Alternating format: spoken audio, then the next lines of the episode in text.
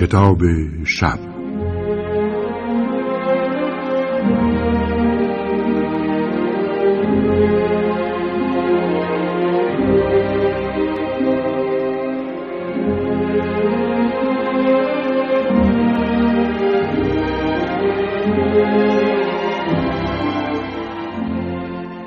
نام و یاد خدا. سلام بر شما رهروان ادب و دوستداران کتاب شب. شبای گذشته در تلخیص و تنظیم رادیویی داستان بلند مردی که هدلیبرگ را به فساد کشید نوشته مارک تواین با ترجمه یوسف قنبار و تنظیم رادیویی محمد رضا گودرزی گفتیم نقشه مردی که میخواست آبروی مردم شهر هدلیبرگ را ببرد گرفت و با دستاویز نامه جعلی که او برای نوزده تن از سرشناس‌ترین افراد شهر فرستاده بود هر یک مدعی دریافت چهل هزار دلاری شدند که مرد غریبه ادعا کرده بود در کیسه‌ای گذاشته و میخواهد به مردی بدهد که به او مدت‌ها قبل کمک کرده بود. روزی که برای تعیین فرد محق در تالار شهرداری همه مردم جمع شده بودند، مشخص شد که ادعای هجده تن آنها کاذب بوده و به دروغ گفتند که به آن مرد غریبه نصیحت کردند. در این میان نفر نوزدهم آقای ریچارد صندوقدار پیر بانک شهر بود که خبری از نامه‌اش نشد و آقای برگس آن را اعلام نکرد. از آنجا که همه تصور کرده بودند ریچاردز انسانی پاک و صادق است، خواستار آن شدند که محتویات کیسه که سکه‌های سربی مطلا بود به او تعلق بگیرد. اما به پیشنهاد سراج شهر قرار شد آن سکه‌ها را به حراج بگذارند و پولش را به ریچاردز بدهند. رقابت میان اهالی شهرهای مجاور بالا گرفت و قیمت کیسه به هزار دلار رسید. اما مردی غریبه که آنجا بود کیسه را به قیمت یک هزار و دویست و هشتاد و دو دلار خرید. او هم که فکر می‌کرد ریچاردز آدم صادقی است، نقشه‌ای کشید و از مردم رأی خواست که چهره آن هجده تن را روی سکه‌های بی‌ارزش حک کند. مردم موافقت کردند. اما دکتر هارکنس که فردی ثروتمند و مشهور بود، از غریبه کیسه را به قیمت همان چهل هزار دلار در خفا خرید و قرار شد پولش را فردای آن روز به غریبه بدهد. غریبه هم اعلام کرد که ده هزار دلار به ریچاردز میدهد. البته فردا. سپس غریبه برخاست و گفت دیرم شده، باید برم. اینک با هم به آخرین بخش از بازخوانی این اثر گوش می‌سپاریم.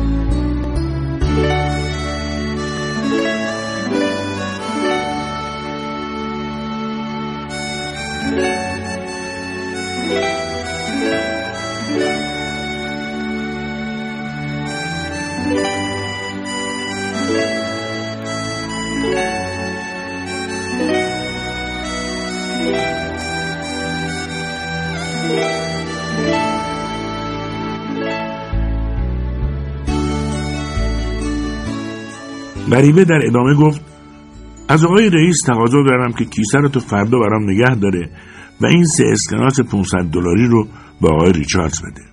و بعد از دادن اسکناس‌ها به رئیس گفت در ساعت نه برای تحویل گرفتن کیسه خواهم اومد و در ساعت یازده بقیه ده هزار دلار رو به آقای ریچاردز در خونه‌شون پرداخت خواهم کرد. سپس از در خارج شد و حضار را با سر و صدا و هلهله باقی گذاشت. اما ریچاردز و همسرش ناراحت شدند تا نیمه شب در خانه تبریک‌های مردم را بشنوند و تحمل کنند. پس از تنها شدن نشستند. مری آهی کشید و گفت ادوارد، تو فکر می‌کنی که ما سزاوار سرزنشیم؟ و نگاهش روی سه اسکناس بزرگ باقی ماند. ادوارد پس از وقفه‌ای کوتاه آهی کشید و آرام گفت ما ما نمیتونیم جلو تقدیر رو بگیریم. مری نگاه ثابتی به او انداخت. نگاهی که بی پاسخ ماند. بعد پرسید خیال داری در بانک بمونی؟ خیر، فردا صبح طریق مکاتبه استعفا میکنم. درستش هم همینه. مری، خیلی خستم. خسته. در ساعت نه صبح غریبه به سراغ کیسه رفت و آن را به هتل برد. ساعت ده هارکنس به دیدار او آمد. غریبه پنج چک از هارکنس در وجه عامل گرفت. چک‌ها به بانکی در پایتخت تعلق داشت. مبلغ هر یک از چهار چک هزار و پانصد دلار و چک پنجم سی و چهار هزار دلار بود.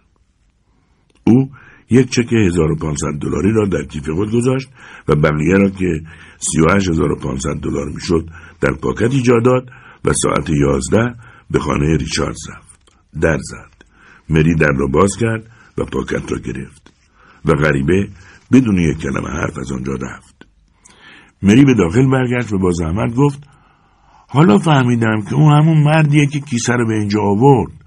ریچاردز گفت: بنابراین او یک استیونسون دروغینه که همه رو فریب داده و اگه برامون به جای پول نقد چک فرستاده ما رو هم گول زده. ما رو بگو که فکر می‌کردیم از معنی که جون سالم به در بردیم. ادوارد، به چک اعتراض داری؟ آقا اونا رو آقای استیونسون امضا کرده. اگه او این مبلغ هشت هزار و پانصد دلار رو نقدی میداد حرفی نبود، ولی من ابداً جرأت اون رو ندارم که چکایی رو به جریان بندازم که اون اسم خطرناک رو بر خود داره. این یک دام خواهد بود. اون سعی کرد منو به دام بندازه، ولی ما هر طور بود فرار کردیم. حالا داره راه جدیدی رو امتحان میکنه. مری شروع به گریستن کرد و گفت: سریع اونا رو تو آتش بنداز. ما نباید وسوسه بشیم. اونا رو به من بده، چون تو نمیتونی این کارو بکنی. و چک‌ها رو قاپید.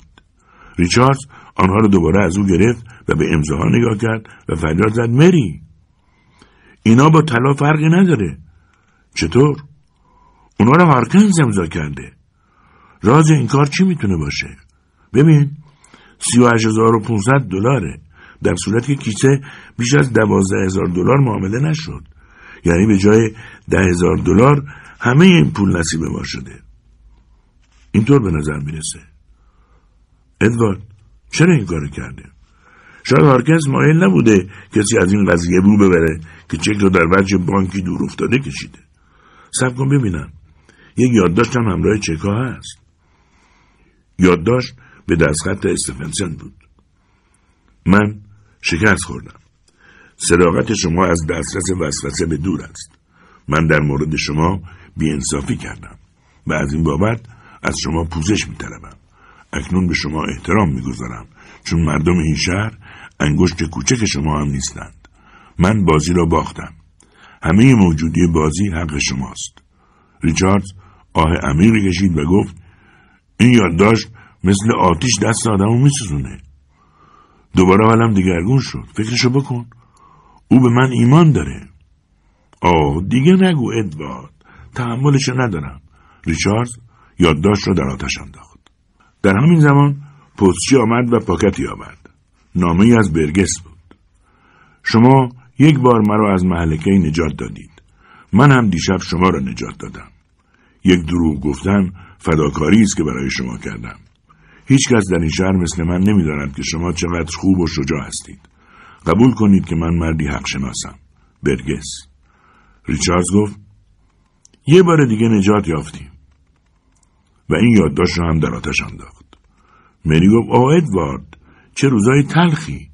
اونا دارن پی در پی با دشنه سخاوت و آقامنشی به ما ضربه میزنن. سه روز قبل از انتخابات هر یک از دو هزار رأی دهنده شهر ناگهان خود را صاحب یک یادگاری قیمتی یافت. یکی از سکه‌های معروف. یک سوی سکه این کلمات مهر شده بود: نصیحت من به غریبه این بود. و سوی دیگر سکه این کلمات مهر شده بود: برو خودت را اصلاح کن. امضا پینکرتون.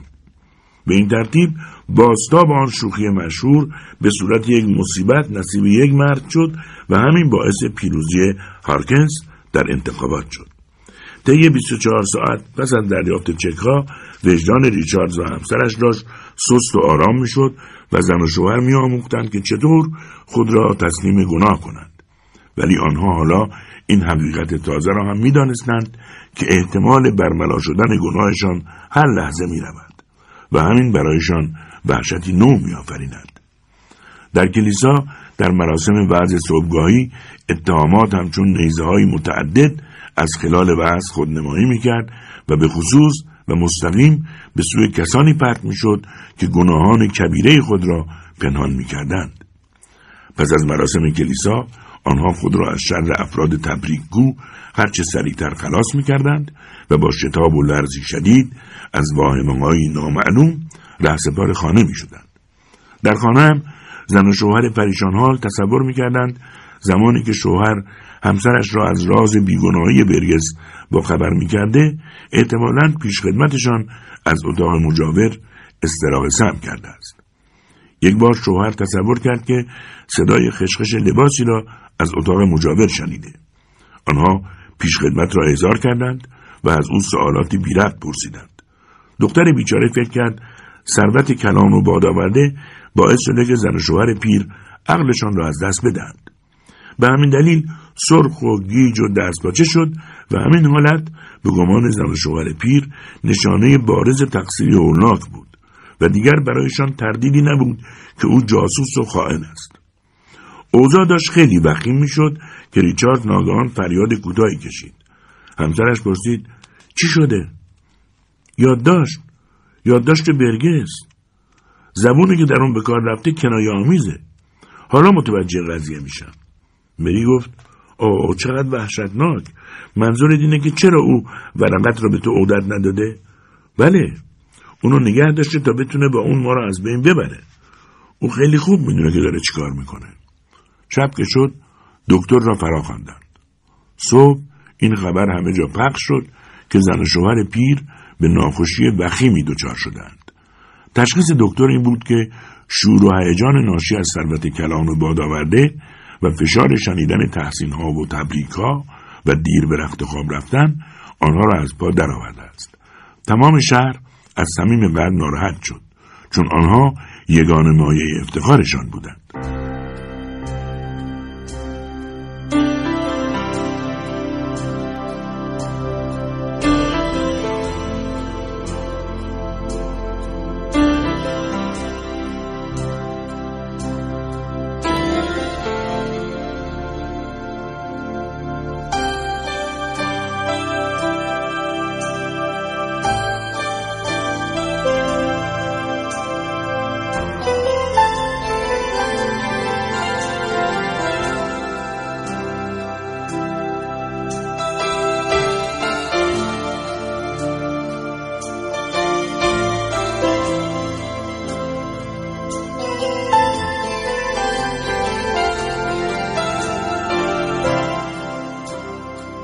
دو روز بعد اخبار ناگوارتری به گوش رسید.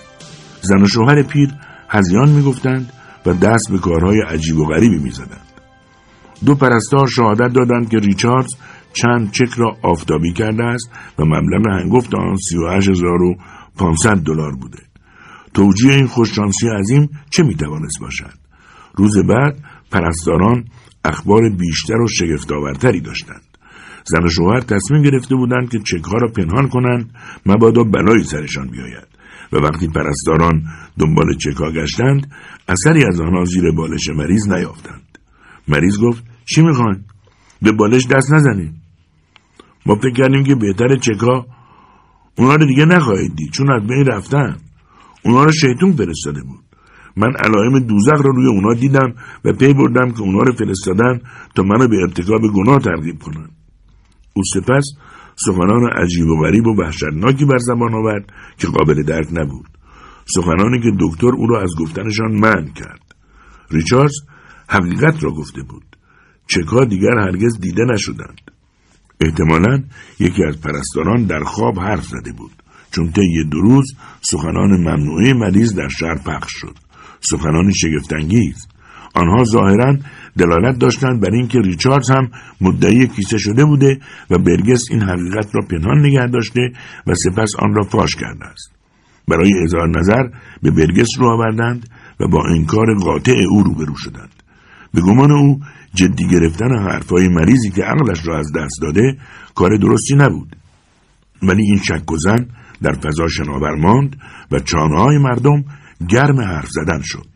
پس از یکی دو روز دیگر گزارش دادند که هذیان‌های خانم ریچاردز دارد شبیه هذیان‌های آقای ریچاردز می شود. اکنون شک تبدیل به یقین می شد و فروغ افتخار شهر به تنها شهروندی که اعتبارش تاکنون پابرجا مانده بود هر آن ضعیف و ضعیفتر می شد. شش روز گذشت و سپس اخبار بیشتری از راه رسید. زن و شوهر پیر در حال احتضار بودند. ریچاردز در ساعات آخر عمر مشاعرش را باز یافت و دنبال برگس فرستاد. برگس گفت اتاق را خلوت کنید. فکر میکنم او میخواهد چیزی را به طور خصوصی به من بگوید. ریچاردز گفت خیر، من شاهد میخوام. از همه شما میخوام که اعترافاتم را بشنوید تا من مثل یک انسان از دنیا برم، نه مثل یک سگ. من پاکدامن بودم، البته در ظاهر، مثل باقی مردم و مثل بقیه در مقابل وسوسه تا به مقاومت نداشتم. بر دروغی سهه گذاشتم و مدعی اون کیسه نکبت بار شدم. آقای برگس به خاطر داشت که من یک زمان خدمتی به او کرده بودم و از روی حق شناسی و همچنین ندانم کاری ادعای من را برملا نکرد و نجاتم داد. شما از مورد اتهام آقای برگس در چند سال پیش با خبرید؟ تنها شهادت من میتونست براعت او رو ثابت کنه، ولی بزدلی من سبب شد که او بی آبرو حیثیت بشه. آقای برگس گفت نه نه آقای ریچارد، شما پیش خدمتم رازم رو برای تو فاش کرده. هیچ کس رازی رو برای من فاش نکرده. به همین دلیل تو تحت اون شرایط دست به عملی زدی که طبیعی بود و توجیه پذیر. از لطفی که در حقم کردی و نجاتم داده بودی پشیمون شدی و رازم رو به همه گفتی. هرگز. سوگند میخورم که. ریچاردز گفت من شما رو از ته دل میبخشم. اعتراضات پرشور و هیجان برگس گوش شنوایی نیافت و پیرمرد از دنیا رفت، غافل از این حقیقت که او یک بار دیگر به برگس جفا کرده است. زن پیر هم آن شب فوت کرد. به انسان واپس این فرد از نوزده فرد مقدس تومه آن کیسه پلید شد و از افتخار پوشالی شهر دیگر اثری باقی نماند. سوگواری شهر آشکار نبود، بلکه در نهان و عمق جریان داشت. بر اثر درخواست‌ها و تقاضاهای مردم قانونی به تصویب رسید که به هدلیبرگ اختیار داد اسمش را تغییر دهد. از من نخواهید که اسم جدید این شهر را به شما بگویم، چون چنین کاری نخواهم کرد. قانون مزبور همچنین این شهر را مخیر ساخت که تغییری کوچک در شعاری بدهد که نسل‌های پی در پی بر مهر رسمیش بود. ما را در آزمایش نیاور تبدیل شد به ما را در آزمایش بیاور.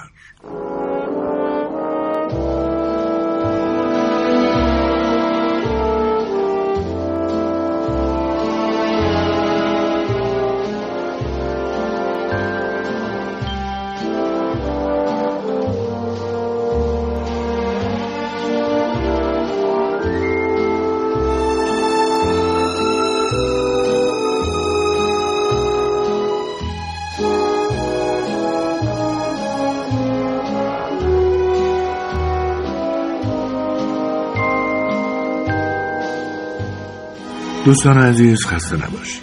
این هم از کتاب شب این هفته، داستان بلند مردی که هدلیبرگ را به فساد کشید، نوشته مارک تواین با ترجمه یوسف قنبار و تنظیم رادیویی محمد رضا گودرزی. امیدواریم پسندیده باشید.